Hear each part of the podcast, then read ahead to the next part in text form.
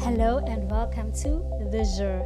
I'm your host, Lundi Ngosi, and every Sunday I'll be discussing South African cases ranging from criminal to civil law cases.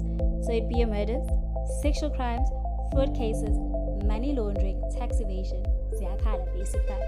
It's definitely a no holds bar, mainly because I believe that when people think true crime, it's usually murders, kidnapping, and sexual crimes. I can only hope to change this narrative. Thank you so much for clicking and listening in, and I hope to see